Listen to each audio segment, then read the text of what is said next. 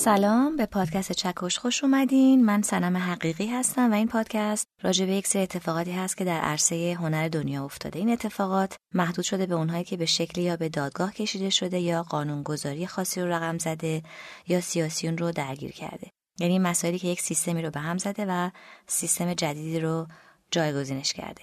در فصل قبلی و قسمت اول این پادکست در چهار اپیزود راجع به تاریخچه سانسور در سینمای آمریکا صحبت کردیم.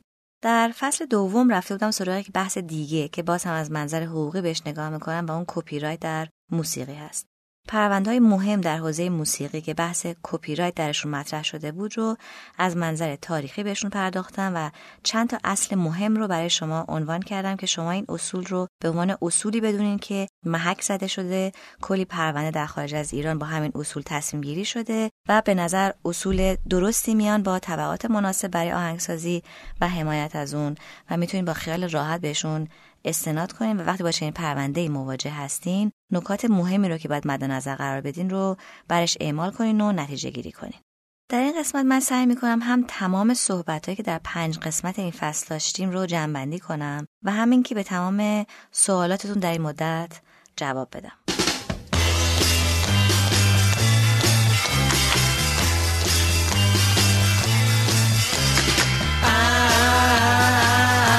your stepping stone.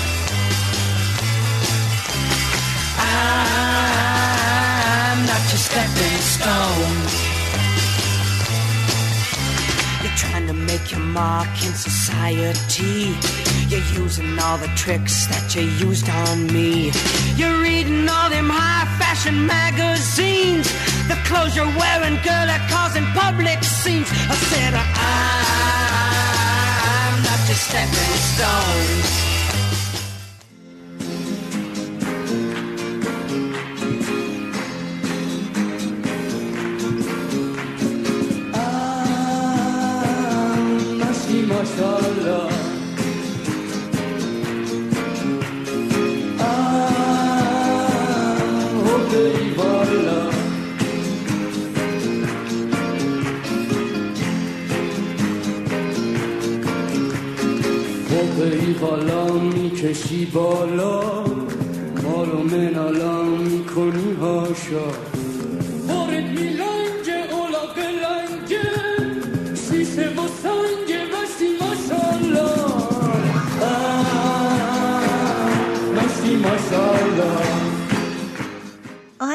که براتون پخش شد گروه The Monkeys بودن. آهنگ دوم آهنگی به اسم مشتی ماشالا از فریدون فروغی.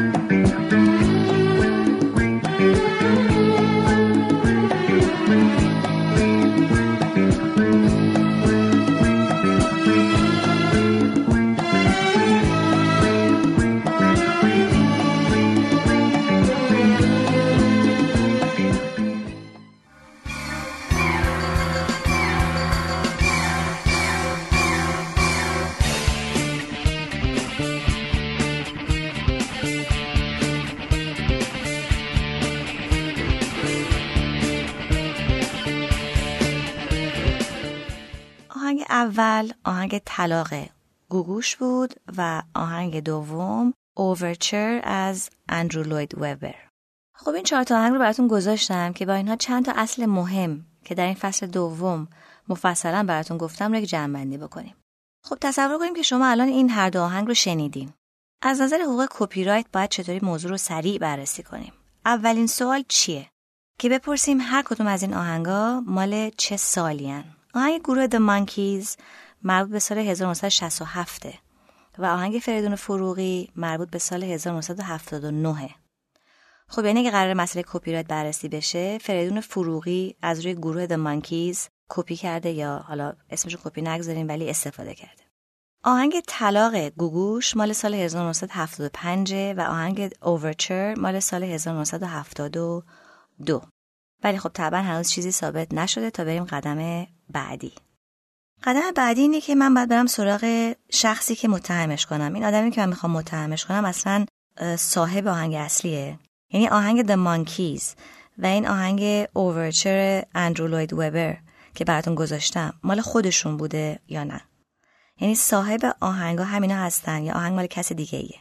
یک جستجوی کامل باید بکنین اینجا. راجع به این دوتا آهنگ به خصوص صاحب اصلی این آهنگا خودشونن. یعنی می‌تونن برن شکایت کنن. خب این هم قدم دوم. حالا قدم سوم. آیا فریدون فروغی آهنگ The Monkeys رو شنیده بوده و در دسترسش بوده؟ آیا آهنگساز آهنگ طلاق گوگوش که آقای منوچه چشمازر هست آهنگ اوورچر در دسترسش بوده شنیده بوده؟ یا شانسی این دوتا آهنگ انقدر شبیه به هم در اومدن؟ اینجا سریع نیام بگیم که خب معلومه که شنیدن چون این عین اونه. اگه یادتون باشه دادگاه یک بار در قضیه پرونده خولیو این رو مطرح کرد که با اینکه آهنگا عین هم بودن باز ثابت نشد که خولیو اون آهنگ رو شنیده بوده. آیا می‌تونیم مثلا بگیم خب فریدون فروغی در سال 1979 یعنی سال 1358 ایران بوده و اصلا در آن زمان چطور این آهنگا رو ممکنه فریدون فروغی شنیده باشه؟ این بررسی بررسی جذابیه. باید بریم ببینیم اون زمان درست بعد از انقلاب فضای موسیقی و دسترسی به موسیقی در ایران چطور بوده. این همه گمان زنی که من دارم می‌کنم. یه چیزی در واقع سندیت نداره. این کار وکیل خواهانه در این پرونده که ثابت کنه فریدون فروغی به این آهنگ دسترسی داشته. حالا بیایم فرض کنیم که دسترسی ثابت بشه و فریدون فروغی این آهنگ گروه د مانکیز رو در ایران یا در سفری که مثلا به خارج داشته شنیده و خوشش اومده. همینطور برای منوچهر چشم در آهنگ طلاق. خب این هم از قدم سوم. حالا قدم چهارم که بریم ببینیم دو تا آهنگ شبیه هستن یا نه. یه دادگاهی تشکیل شده و شما هم گذاشتن یکی از اعضای هیئت منصفه. شما میشین با یک گروهی تصمیم می‌گیرین که این دوتا آهنگ شبیه هستن یا نه. و فکر می‌کنم که قطعا نتیجه می‌گیرین که این آهنگا شبیهن و فریدون فروغی و منوچهر چشمازر از این آهنگا استفاده کردن. بعد یادتونه که صحبت از استفاده منصفانه کرده بودم. گفتم برای استفاده منصفانه یک مقدار خیلی کمی از آهنگ اصلی باید استفاده بشه. نه بیشتر. یه دفعه نمیشه شما به کل ملودی اصلی رو برداری استفاده کنی و بگی من استفاده منصفانه کردم. حالا به نظرتون تو آهنگی براتون گذاشتم استفاده منصفانه بود؟ پرونده آهنگ پریتی وومن رو یادتونه؟ اونجا آهنگ اصلی رو اومده بود مسخره کرده بود و شعرش رو عوض کرده بود و به نقد کشیده بود اون آهنگ اصلی رو. حالا اینجا آهنگ اصلی از گروه The Monkeys داره به یه دختری میگه من پل رسیدن تو به موفقیتات نیستم. قبل از اینکه تو رو بشناسم کفش نداشتی بپوشی. حالا رفتی تو صفحه اول روزنامه و معروف شدی با هزار دوز و کلک. ولی از طریق من نمی‌تونی به اهدافت برسی و اینا. آهنگ مشتی ماشالله میاد میگه که مشتی ماشالله حقه والا می‌کشی بالا مال و منالا می‌کنی هاشا بارت میلنگه اولاغ لنگ شیشه و سنگ ماشالله دستات که روشه خون که بجوشه خلق که بخروشه داره تماشا حاضر و قائب صادق و کاذب شهنه و نائب جملگی رسوا اون که بیداره دستاش به کاره حق رو می‌گیره آخر دعوا. به عجب شعری واقعا آدم حزم می‌کنه. خب اصلا فرض کنیم آقای فریدون فروغی حج به کار گرفته و داره نقد می‌کنه اون آهنگ اصلی رو با این جملات قصار. ولی شرایط این کار اگه یادتون باشه می‌بینین که گفتم بهتون که نقد می‌تونی بکنی ولی شورش رو در نیار. یعنی تمام آهنگ و ملودی رو استفاده نکن برای نقد. مختصر و مفید استفاده کن و نقد تو بکن. کل آهنگ رو که برداری تکرار کنی که دیگه نقد نیست. اینجا مشتی ماشاءالله تمام ملودی اصلی رو برداشته. این در مورد آهنگ طلاق گوگوش هم صدق می‌کنه. پس چی شد؟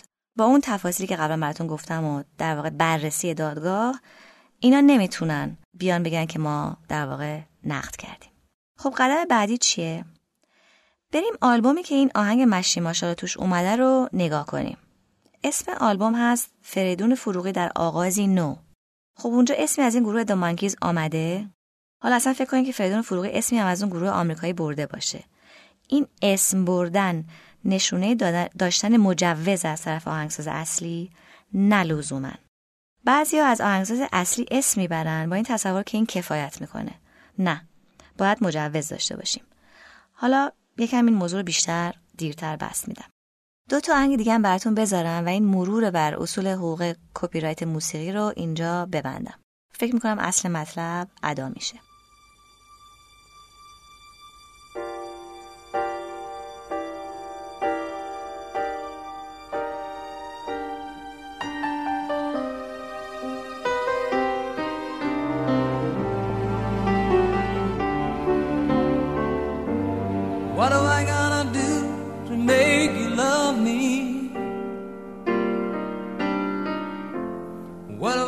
Do to make you care?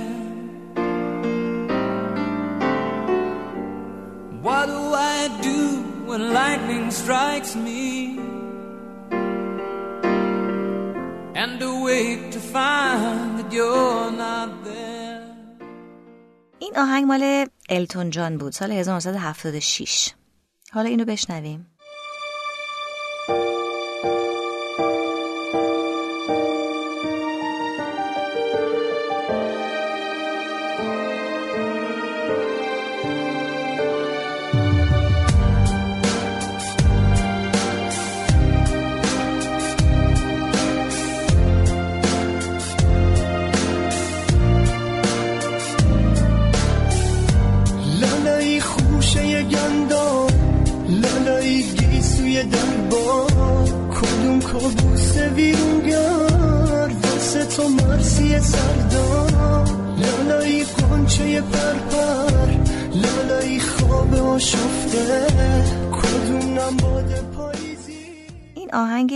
آهنگ گیسوی در باد بود مال گروه آرمان.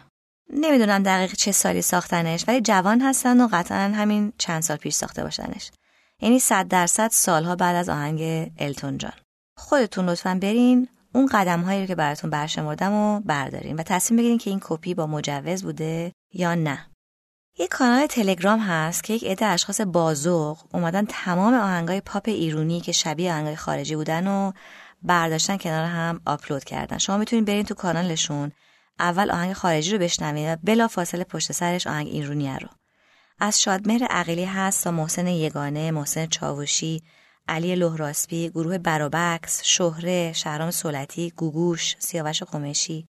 اسم این کانال Persian Cover Songs دیگه تصمیم به کپی با اجازه یا بی اجازه با خودتون که با همین لیستی که براتون گفتم می‌تونین پیداش کنید.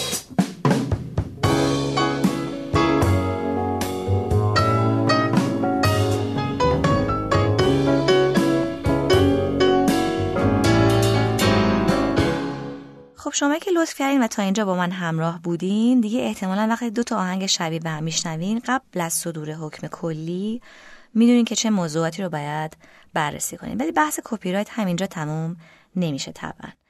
در بین ما چند تا اشتباه رایج وجود داره که من اینها رو لازم براتون بگم.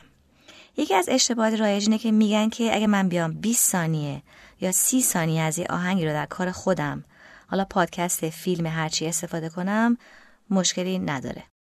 واقعیت اینه که اگه قطعه کپی رایت داشته باشه حتی دو ثانیهش هم تخلفه مگر اینکه آهنگ کپی رایت نداشته باشه یا دادگاه تشخیص بده که این استفاده منصفانه است.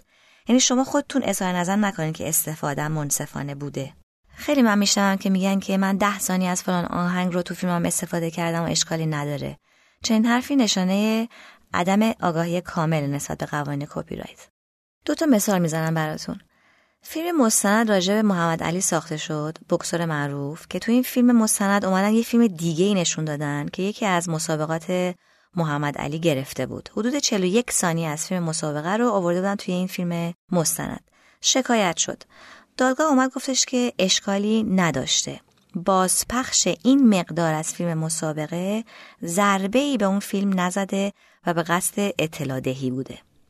توجه کنین دادگاه نیومده بگه 41 ثانیه که چیزی نیست و تخلف از کپی رایت نیست. اومد تحلیل کرد که استفاده از این 41 ثانیه چه اثری روی کار اصلی گذاشته. حالا یه مثال دیگه بزنم. برنامه اخبار در آمریکا اومد به مناسبت سال مرگ چارلی چاپلین یکی از فیلمهاش رو به مدت 15 ثانیه نشون داد تو اخبار. ولی محکوم شد. چرا؟ چون اون 15 ثانیه یه قسمت خیلی مهم از فیلم چارلی چاپلین بوده. مهم بوده چون تویست و اوج داستان فیلم تو همون 15 ثانیه بوده که برنامه اخبار اومده نشون داده. خب پس نگیم 15 ثانیه استفاده کردن پس حقوقی نقض نشده. این حرف غلطه. باید پرونده به پرونده و داستان به داستان رفت جلو و کلی عوامل دیگر رو هم مد نظر قرار داد. خب این از یک اشتباه رایج. اشتباه دوم اینه که میگن من اگه اسم آهنگساز اصلی رو ببرم و کردیت بدم به طرف یعنی تو لیست عوامل تهیه دی و روی جلد مثلا دی اسم آهنگساز اصلی رو بیارم از مسئولیت بری هستم. مثلا موسیقی طرف رو پخش کنم و اسم خواننده و آهنگساز و تنظیم کننده رو هم بیارم و خیال خودم رو راحت کنم. مثلا من الان یک فیلم بسازم یا پادکستی بسازم یا آهنگ توش پخش کنم و اسم تمام عوامل اون آهنگ رو ببرم و بگم خب راحت شدم. خیر. یعنی فکر نکنید با ذکر نام صاحب اثر مجاز هستین که از اثر به صورت اتوماتیک استفاده کنید باید مجوز داشته باشید توی مثلا مثال آهنگ شهر من بخند پالت گفتم شعرش از آقای عباس مهرپویا بود. اگه گروه پالت اسم آقای مهرپویا رو هم آورده باشه در جلد آلبومش اتوماتیک از مسئولیت بری نمیشه. باید ثابت بشه که با اجازه از این شعر استفاده شده. همین ذکر نام در آلبوم کافی نیست. حالا فرق هست بین اون کسی که اسم می‌بره از نظر اخلاقی با اونی که نه تنها اسم نمی‌بره بلکه خیلی وقیحانه ادعا می‌کنه نخیر آهنگ رو من خودم ساختم یا شعرش هم خودم گفتم. ولی یک مسئله اخلاقی و از نظر حقوقی شما همچنان باید برین اجازه بگیرین. خب اینم از اشتباه دوم. اشتباه سوم رو با یک مثال دیگه براتون میگم. مثلا من که این پادکست چکش رو دارم از این همه آهنگ دارم استفاده می‌کنم. یعنی عین آهنگ رو براشون گوشم تو پادکستم. و از چطوریه بعضی میگن که من آهنگ رو استفاده کردم ولی منفعت مالی نبردم. پس مهم نیست و قابل قبوله. یعنی تا من پولی از این استفاده نصیبم نشه اشکالی نداره. که اینم غلطه. وقتی میگم غلطه یعنی کلیگویی راجبش نمی‌تونین بکنین. قانون همه جا یک شکل نیست. و ببینین کدوم استفاده در کدوم شرایط که منفعت مالی نداشته از نظر قانون مجازه. من آهنگ رو سر کلاس واحد کپی دانشکده حقوق پخش می‌کنم و جنبه آموزشی داره. تخلف کردم. معمولا خیر. ولی باید نگاه کنیم ببینیم قانون ایران مثلا چی میگه در این مورد. قانون ایران میگه که استفاده کنید برای مقاصد آموزشی و در حد متعارف مجازه. حد متعارف هم حالا تعریف داره که باید بررسی بشه در هر پرونده. شما خود خودتون هم سر خود نین بگین که من استفاده متعارف کردم. خب من خودم الان دارم نقض کپی رایت می‌کنم که دارم آهنگا رو از یوتیوب دانلود می‌کنم و می‌ذارم توی پادکستم. این آهنگا که من استفاده کردم تقریبا همشون کپی رایت داشتن. خب اینجا دقت کنیم. یوتیوب منبع دریافت آهنگای پادکست منه. خود یوتیوب میگه این کار قدغنه. خب من از خود سایت یوتیوب طبعا دانلود نمی کنم میرم توی یوتیوب یه آهنگ رو پیدا می‌کنم آدرس سایت یوتیوب اون آهنگ رو کپی می‌کنم میارمش پیستش می‌کنم توی یه سایت دیگه که اون سایت خیلی قشنگ فایل mp3 رو برام میاره و من از اون سایت این فایل رو دانلود می‌کنم. خب این سایت های دانلود موسیقی غیر قانونی هن. یعنی من دارم در واقع از سایت غیر قانونی استفاده می‌کنم برای دانلود آهنگای یوتیوب. حالا چطوری برخورد شده تا الان با این سایت های غیر قانونی راه حلی که یوتیوب داره اینه که یوتیوب مال گوگله و گوگل در قسمت جستجوی خودش وقتی سرچ می‌کنین می‌تونه هر وقت بخواد اون سایت غیر قانونی رو اصلا نگذاره و شما در جستجوی خودتون اصلا پیدا نکنین همچین سایتی رو. ولی جالبه که گوگل همیشه جلوی این سایت های غیر قانونی رو با این روش نمی‌گیره. مثلا من هنوز می‌تونم از اون سایت غیرقانونی آهنگای یوتیوب رو دانلود کنم و گوگل هنوز اون سایت رو میاره در لیست جستجو. ولی جالب این چیه؟ اینه که یوتیوب خیلی اهمیت نمیده. یعنی کارتون غیرقانونی هست ولی کسی هنوز کاری به کارتون نداره خیلی. یعنی الان خیلی راحت گوگل می‌تونه اون سایتی رو که من ازش دانلود می‌کنم و نیاره تو نتیجه جستجوی شما ولی میاره البته خب طبعا این دلیل نمیشه من هم استفاده غیرقانونی کنم ولی چاره ای نبود مگه که تمام آهنگا رو خودم براتون بخونم که متاسفانه استعداد آواز خوندن ندارم. حالا یکی خیلی قانونمند باشه و نخواد کار غیر قانونی کنه تکلیف چیه؟ الان یه سری سایت های موجود هستن که آهنگایی رو براتون انتخاب کردن که کپی رایت ندارن و شما می‌تونید برین تو اون سایت ها و راحت از اون آهنگا استفاده کنین. مثلا بخواید تو پادکستتون آهنگ بگذارین و نگران کپی رایت نباشین می‌تونید از این انبار موسیقی استفاده کنین. یه حالت دیگه هم همینه که خود آهنگسازا میان آهنگاشون رو می‌زنن روی سایت سایت خودشون و برای استفاده بدون پرداخت پول از اون آهنگ یه سری شرایط می‌گذارن که تا وقتی شما اون شرایط رو رعایت بکنین لازم نیست نگران باشین. در آخر هم طبعا اگر که حق کپی رایت قطعی تموم شده باشه و اون آهنگ خاص به مالکیت عمومی در اومده باشه هم شما می‌تونین راحت ازش استفاده کنین. خب این هم از جنبندی فصل دوم. چند تا نکته راجع به سیستم ایران میمونه که لازمه در تکمیل قسمت دوم این فصل که راجع به ایران بود و آقای کاوه راد زحمتش کشیده بودن عنوان بشه. مثلا من خودم برام سوال بود که اگه بخوام از این آهنگ ایرانی قدیمی در پادکست یا فیلم مثلا استفاده کنم از کجا بفهم این آهنگ اصلا کپی رایت داره یا نه؟ و اگه داره این حق کپی رایتش پیش کیه؟ به کجا باید رجوع کنم که اجازه بگیرم؟ ادامه این بحث رو و جواب این سوال ها رو میسپارم به آقای راد.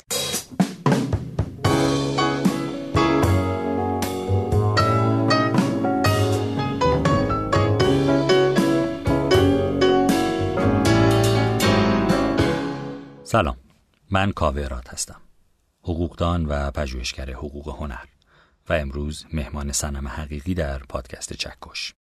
کپی رایت به زبان ساده از خلاقیت دفاع می‌کنه. دفاع از خلاقیت یعنی قانون بتونه از منافع مادی و معنوی خلق هر اثر هنری به درستی حمایت کنه. به صورت تاریخی امسال حدود 550 سال از زمانی که ایده اولیه کپی رایت در جهان شکل گرفت میگذره. یوانس گوتنبرگ مخترع دستگاه چاپ احتمالا اولین کسی در تاریخ بود که ایده حمایت از حقوق مادی معلف به ذهنش رسید. با اختراع دستگاه چاپ و تکثیر گسترده کتاب ها این مسئله مطرح شد که محتوای کتاب هم می‌تونه به صورت مستقل از فیزیک کتاب داره ارزش باشه. برای سالیان طولانی نبردهای گسترده‌ای بین مدافعان کپی رایت و مخالفان اون که در جهان ما به copyleft ی ها معروفن شکل گرفته.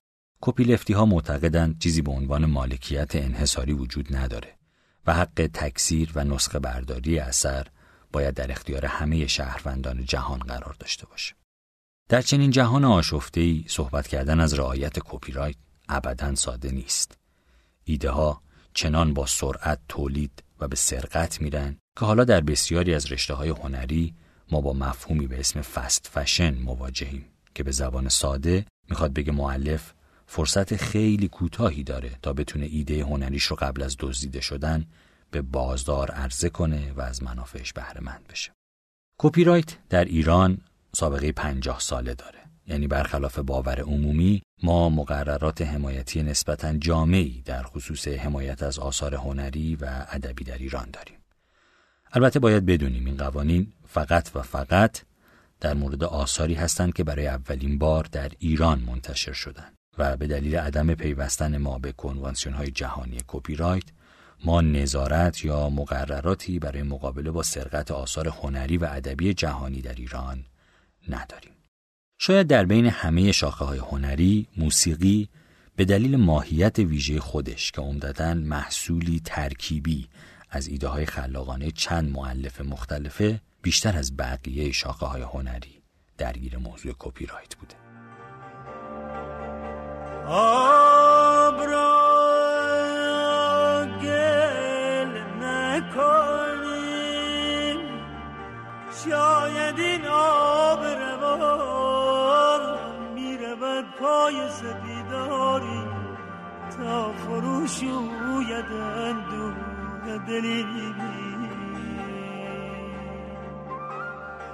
تا فروش اوید اندوه.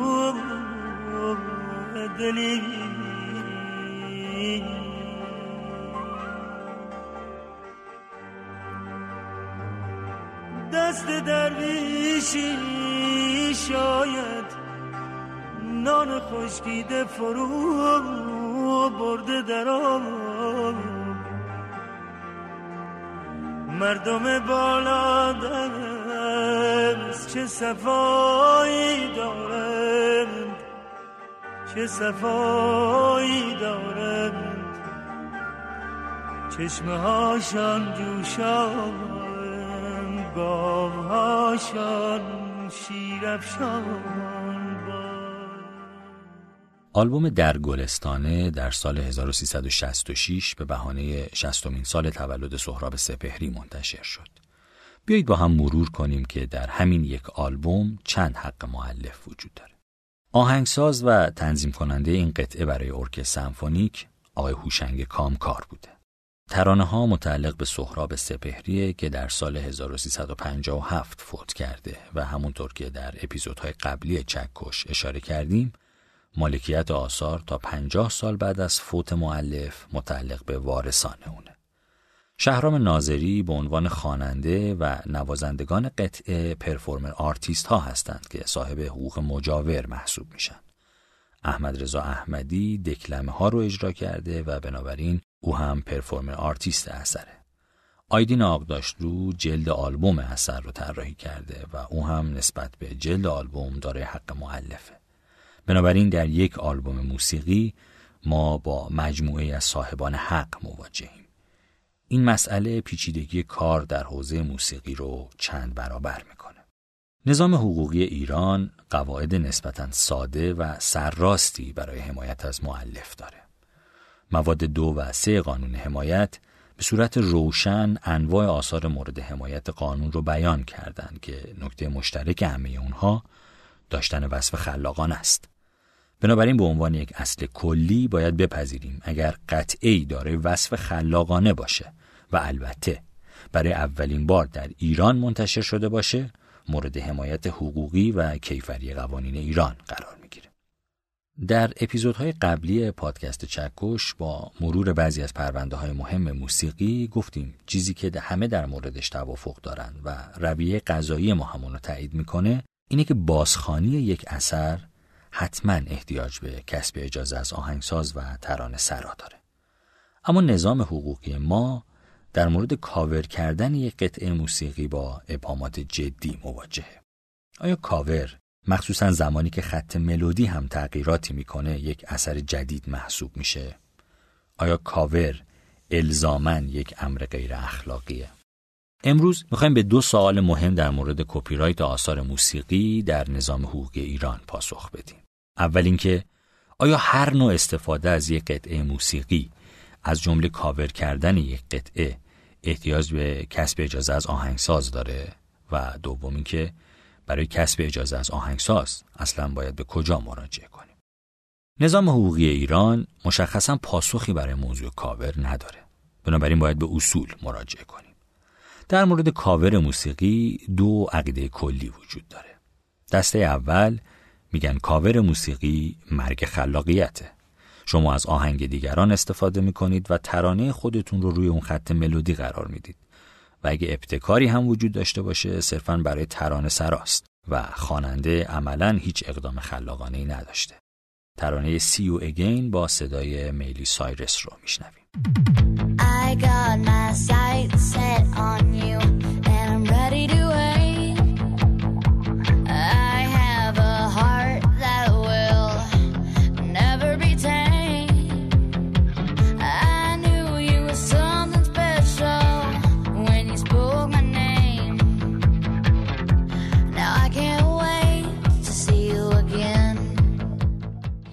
و حالا قطعه چهار دیواری با صدای محسن چاوشی. یاد تو شیرامو میسوزونه. امروز و فردا میسوزونه. دادوری از خونه این خونه ویرونه. حال منم پریشونه.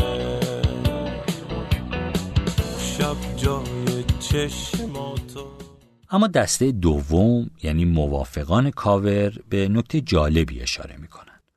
اونها معتقدند کاور کردن به گسترش مرزهای موسیقی منجر میشه. ما از خط ملودی های مرغوب فرهنگ های موسیقی بین المللی با ترانه های فارسی استفاده می‌کنیم تا مخاطب ایرانی دایره وسیعتری از تنوع ملودیک رو تجربه کنه. شعر فارسی رو روی یک موسیقی راک دهه هفتادی، یه ملودی لاتین یا یک آهنگ مشهور عربی قرار میدیم.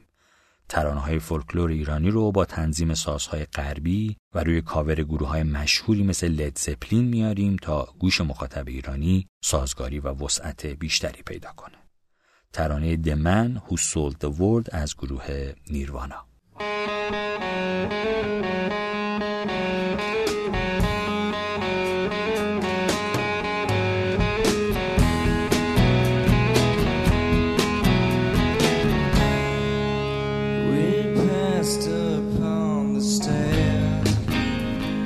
spoken wasn't well, although I wasn't there.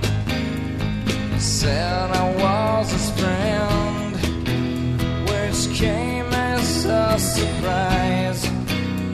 I spoke into his eyes, I thought you died alone. و حالا قطعه مرغ شیدا از محسن نامجو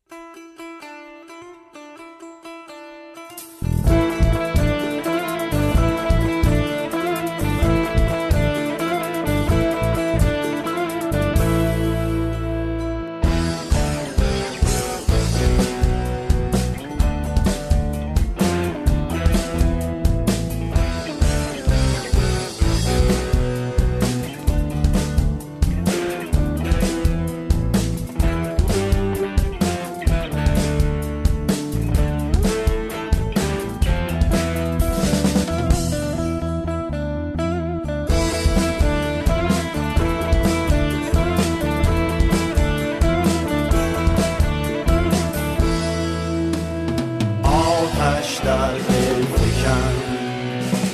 برپا کن صد شرف سوزان کوبان شکن. برکش جامی دگر زین شام و زین پگاه.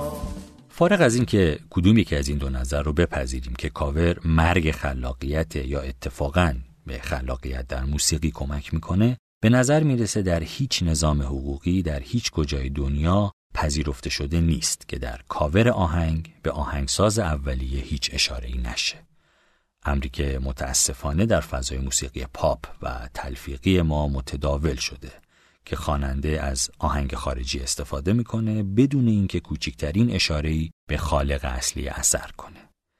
علت اصلی این تصمیم شاید چیزیه که ما بهش میگیم ایجاد سوء تفاهم آمدانه در مخاطب. یعنی خواننده با مخفی نگه داشتن آمدانه اسم آهنگساز اولیه عملا خودش رو به عنوان صاحب اثر معرفی می‌کنه. بنابراین همونطور که در پرونده هایی که سنم حقیقی بررسی کرد توضیح داده شد حتی اگر بپذیریم که کاور در شرایط بسیار خاص و استثنایی استفاده منصفانه از یک قطعه موسیقیه اما باز هم باید مطمئن باشیم که حتما از آهنگساز اولیه کسب اجازه شده و نام آهنگساز به صورت برجسته و مشخص در معرفی قطعه درد شده و صرف نام بردن از آهنگساز اولیه به هیچ عنوان به منزله اجازه قانونی برای کاور کردن یک قطعه محسوب نمیشه. نکته مهمی که در پایان این بخش باید بهش اشاره کنم اینه که ما در کپی رایت فقط با اصول کلی مواجهیم. تشخیص نقض کپی رایت بر اساس اصول کلی بسیار دشواره. بر همین اساس رویه قضایی در ایران به صورت case محور عمل می‌کنه یعنی هر پرونده به صورت مستقل و بر اساس ویژگی های خاص خودش بررسی میشه و قاضی باید متغیرهای بسیار متنوعی از جمله تجاری بودن یا نبودن استفاده و یا میزان تأثیر این استفاده در بازار اقتصادی اثر اولیه رو با دقت بررسی و بعد تصمیم گیری کنه. بنابراین در مورد کپی رایت نمی‌تونیم به کلی گویی بسنده کنیم و باید هر مورد و هر پرونده رو با نهایت دقت بررسی بکنیم. اما بخش پایانی صحبتهای من به موضوع کسب اجازه از صاحبان اصلی اثر اختصاص داره. مرا ببوس مرا ببوس برای آخرین بار تو را خدا نگه دار که می روم به سوی سرنوشت. بهار ما گذشته. گذشته ها گذشته. منم به جست جوی سرنوشت.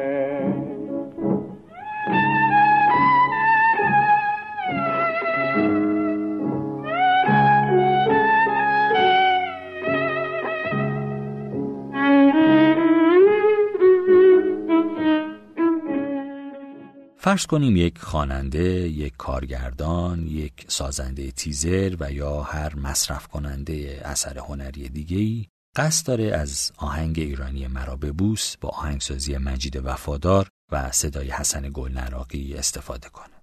می‌دونیم که حقوق مادی یک اثر ایرانی بر اساس ماده دوازده قانون حمایت تا پنجاه سال بعد از مرگ معلف به وراس او تعلق داره. مجید وفادار در سال 1354 فوت کرده.